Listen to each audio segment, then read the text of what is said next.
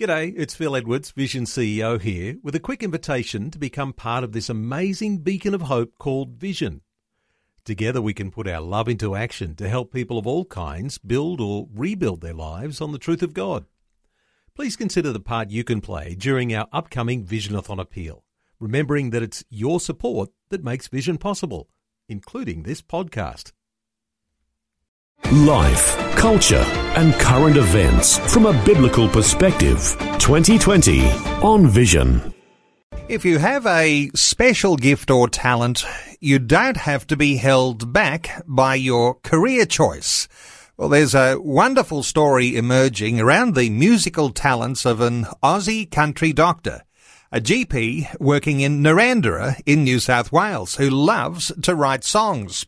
Songwriting's been a serious passion for most of his life, and he's found a way to bring his songs to life and share them, even though he doesn't think of himself as having a great singing voice. Dr. Joe Romeo is joining us from Narrandera. Joe, welcome along.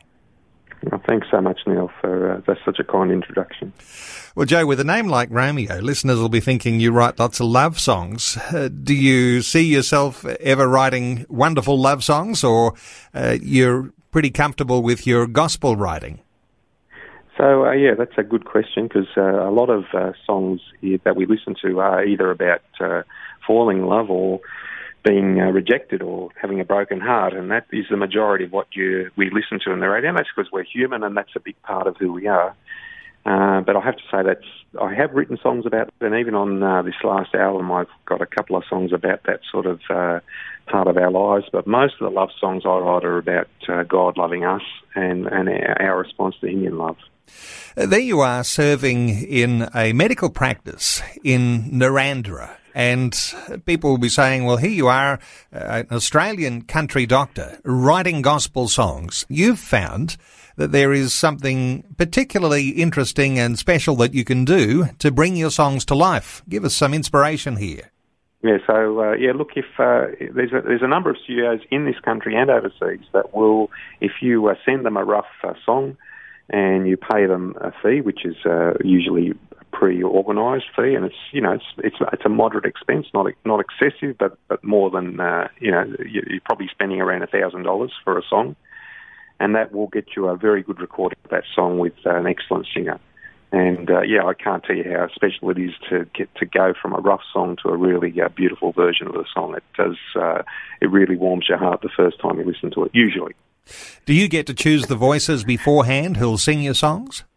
Yeah, so uh, the way it works is um, uh, often a studio will have a number of people you could choose from, and you can have a listen to their voice. You always have a listen to their voice on a previous recording by someone else, and you think, oh yeah, that, I think that suits my song, and you say yes. Or sometimes you've got your own idea of who you'd like. You, know, you might already have a relationship with a singer that you might want them to sing it and so you can organise that as well. And these days with the internet, you can get uh, the guitar recorded in Nashville and the vocal recorded in London, and you know it is possible to do all these sort of things these days. So, That's amazing. Uh, you know, yeah. And, and, of course, the singers who sing your songs, yep. fill us in here. As I understand it, they remain anonymous. Is is that because they have chosen to do that, or you've chosen that?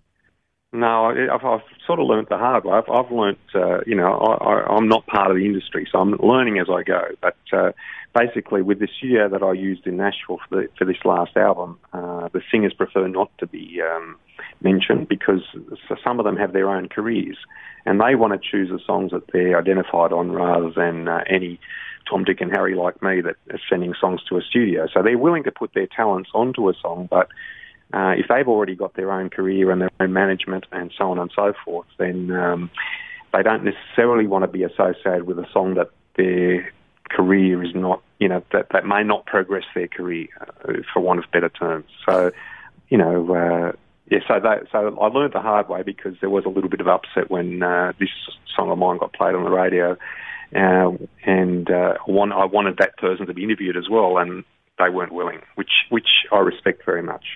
And what you're talking about here is a nice little boost to your music when Sydney broadcaster Ray Hadley on 2GB loved one of your songs and introduced it to his audience. And it is a great song. It reminded him of the sentiments he was feeling when he was thinking about his grandchildren and uh, a song that you wrote called Little Pearl, all about your granddaughter. No doubt you were having those warm, fuzzy feelings too when you were writing the song. Take us to the experience of writing that song, Little Pearl.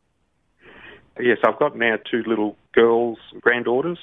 One's the, uh, Neela is uh, two and a half, and she, it was after she was born that I wrote this song. And uh, you know, the way I write a song is usually I'll, I'll find a melody going through my head, and, and I'll, I'll expand on that melody, and then I'll start to find some words that, that fit in with the song. And uh, you know, the, the the term "Little Pearl," which is not her name, but just made me feel like it applies to most grandchildren, uh, particularly female grandchildren. And uh, yeah, so that so that's how I came up with uh, the lyric "Little Pearl," and and I just all the words in that song are exactly, I just tried to put down the sort of feelings that went through my heart when I first met her. So the singer of the song didn't want to be associated with the song, and so that actually created a whole lot of, uh, I guess, uh, mystery about the song too, because no doubt people started asking who is the singer, and uh, you know what it is. It's sung, it's sung very well, as we'll hear in just a few moments. But the singer remaining anonymous means that if you release that on an album, what do you do to put who's singing? Well, I have released it on an album. So I could, I mean, I, you know, I just have to admit that once uh, Ray Hadley played it, I mean, I've never had a song played on national radio. Uh, I mean, I've had some good songs, but you know, this was uh, totally unexpected from my point of view. So, of course, I thought, well, I've got to put it out. I had already made the decision I was going to put an album of, of 10 country songs out. The decision was made. I just didn't expect it to be played. And, uh, and, and and as I was doing that, usually what I do is I do list all the singers. I mean, I actually went through all my data to make sure I had everyone's name correctly spelled and so on. And then once it was played on the radio and uh, I tried to contact the singer, I got a, a firm reply from his management saying, sorry, you know, don't play this anymore. And, uh, you know, we didn't pick this song for our singer and so on and so forth. And uh, and you know, I, I replied saying, look, uh, I won't mention names, etc., but uh, I'm not going to stop it being played. I mean, this is you know my first. Uh, uh, bit of sunshine after many years of songwriting. So, uh, you know, I was fairly strong with them and they seemed to be okay with that. But they said, please don't mention names and, and no images. So I've had to put this album out and and not put any names of any singers on the album, which really is not what I wanted to do. But I have put an album out, so uh, you know I know that's going to sound a bit strange, and people might not want to buy it or listen to it as a result of that. But that's all I can do. Well, you do sing yourself, but you're not what you would call a great singer, and that's why you employ these professional singers to sing your songs. But your voice is on one of the songs that I've heard, and that's uh, "The Day He Fought the Old Grey Kangaroo." That's that's your voice singing that song, isn't it? How did you How did you come across that song? Come on. Uh, I don't know. I think it. I got a hint from somewhere. yeah, that that is my song. So that is me singing, and there's a couple of songs out there with my voice, and I'm I'm okay, but I'm not up to scratch for the guy that sang Little Pearl. Honestly, he, I wish I could. Uh, name him and say what how wonderful I think his voice is. And uh, you know, I do wish him the best for his career, and I think he will have his own. I mean, he has already got his career, and it's slowly building. But uh, I'd love one of my songs to be part of it. But he writes his own songs, and that's part of the story. You see. So, Christ centered gospel country songs. That's the way you describe the way you uh, are introduced into the music industry here. Is that, uh, is that a fair, accurate description? Neil, I'd be proud to be introduced that way. I really would. I mean, I've written all sorts of uh, music over my life: classical music, a musical with uh, you know all sorts of styles, pop. What I think is pop, uh, and, and probably most of what I've written is, is worship music that you'd sing in, in church. But I've been in Narrandera now uh, about 27 years, and, and I didn't come here loving country music, but I certainly love it now. And, uh, you know, over the years of being in Narrandera, I've been converted to country music. And I say this to people once you get mature enough, you'll love country music. And honestly, I say this again, I would be proud to be known as a, as a gospel country writer. Okay, we're going to have a little listen in just a moment to Little Pearl. And uh, the songs on your album, they're gospel country songs. Uh, what's the name of the album? Where can people get a hold of it, Joe? Yeah, thanks for asking. It's called I Stand in Awe, uh, which is the third track on the album. Little Pearl is the tenth track.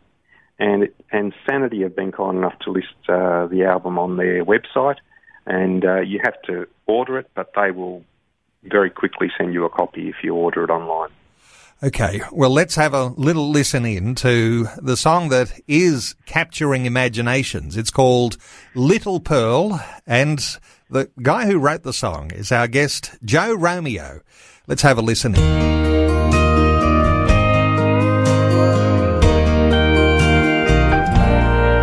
When I think of you, the sweetest sunshine fills my heart.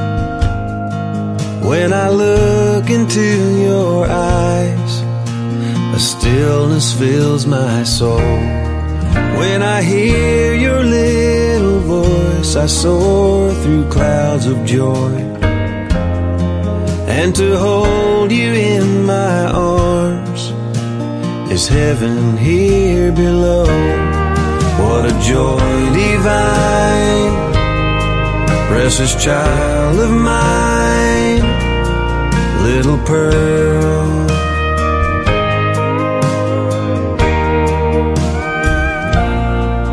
Every child is a blessing from the Lord above. But a grandchild multiplies this blessing hundredfold. In that moment when I held your tiny hands in mine. Then I knew God opened wide His treasure stores of gold. What a joy divine, precious child of mine, little pearl.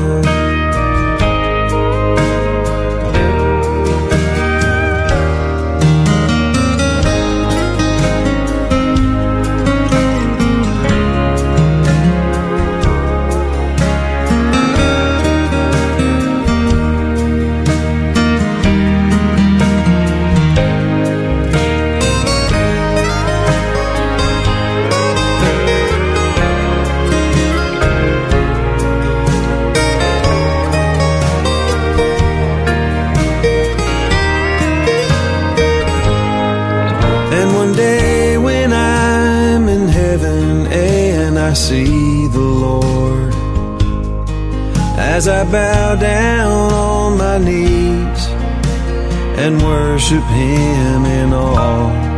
I'll give thanks for all the precious ones He blessed me with.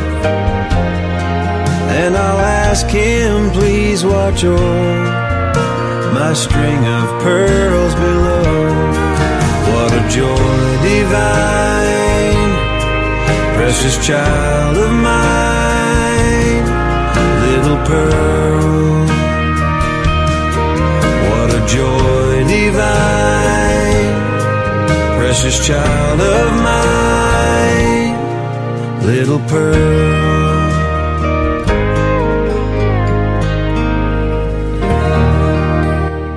I think you'll agree it's a beautiful song, Dr. Joe Romeo and Little Pearl. You're on Vision Christian Radio. It's Neil with you, the Tuesday edition of 2020, and just ahead, Faith and the Future with Dr. Kameel Majdali. Thanks for taking time to listen to this audio on demand from Vision Christian Media. To find out more about us, go to vision.org.au.